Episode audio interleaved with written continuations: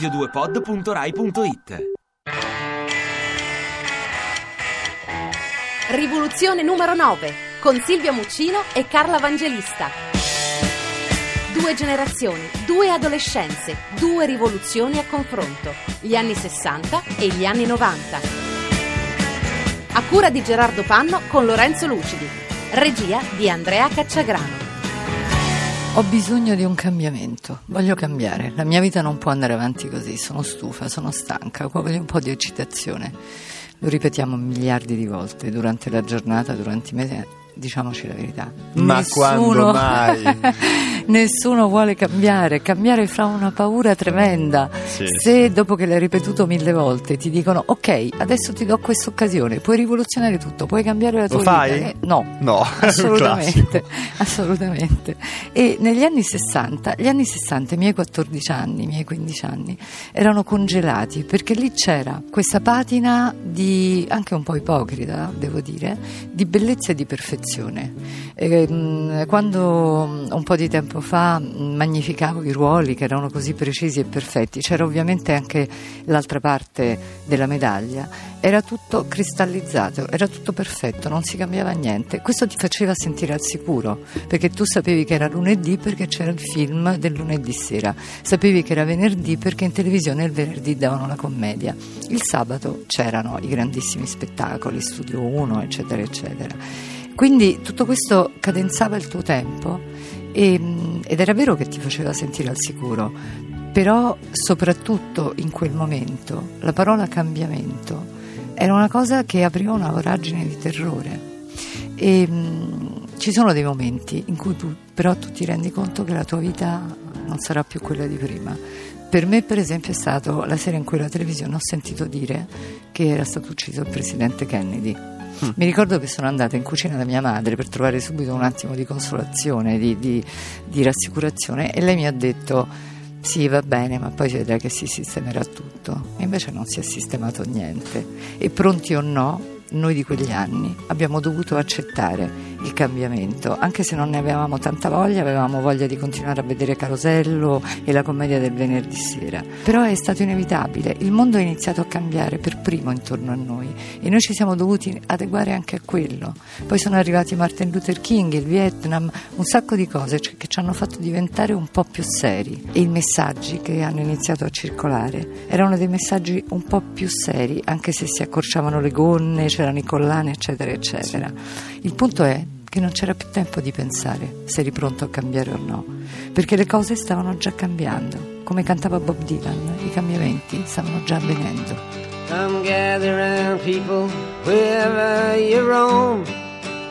The order is rapidly fading, and the first one now will later be last, for the times. Il cambiamento quando arriva è prepotente e non fa sconti. Ti impone di fare spazio al vecchio per accogliere il nuovo. Devi svuotare i tuoi cassetti per metterci altro, lasciare un posto sicuro per uno che non conosci.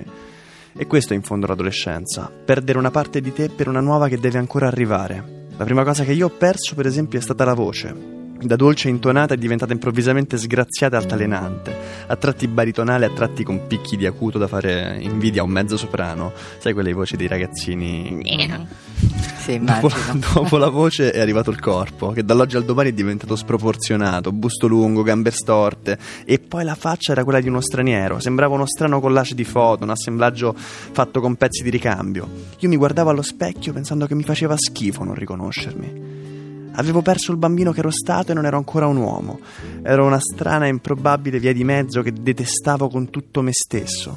Ma il peggio è arrivato dopo, quando a cambiare non era più una parte del corpo, la voce, ma i pensieri. Di colpo, improvvisamente animati da desideri sconosciuti. Erano i finiti i tempi del va tutto bene, un po' come per voi negli anni 60. È finito il tempo del... L'infanzia è un po' gli anni 60 della vita, è il momento in cui è tutto, tutto sicuro, tutto va bene. Poi arriva l'adolescenza e, di- e arrivano i tempi dell'è tutto difficile, è tutto sconosciuto. Le donne, ma non solo, il mondo, la politica, Dio, la vita.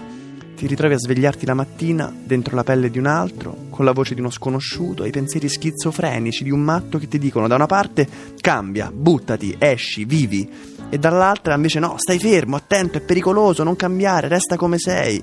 Ma non puoi restare come sei, non sei più un bambino. Il giorno prima c'era una strada dritta e familiare, il giorno dopo ci sono solo biforcazioni che portano in posti sconosciuti. E devi scegliere tu dove andare, chi essere. E quello che non conosciamo fa paura, sempre, a qualunque età, perché l'adolescenza non riguarda solo chi ha 15, 16, 17 anni. In forme e modi diversi, torna ciclicamente nella nostra vita, portando con sé il brivido del cambiamento. Si può essere adolescenti a 20 anni, a 30 anni, anche a 60 anni e la paura della prima volta ci assale sempre allo stesso modo, facendoci sentire inadeguati, sfigati esattamente come la prima volta.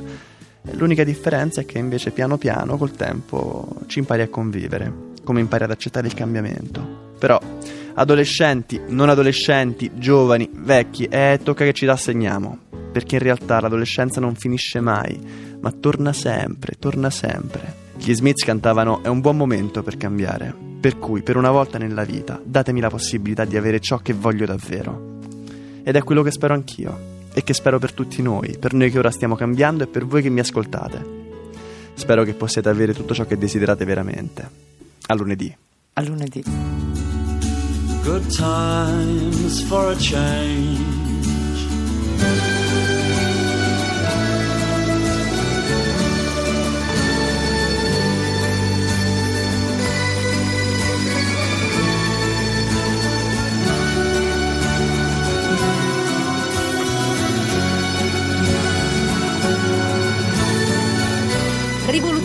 9 vi ringrazia per l'ascolto. Le puntate sono scaricabili in podcast sul sito radio2.rai.it. Rivoluzione numero 9 vi dà appuntamento a lunedì. radio2pod.rai.it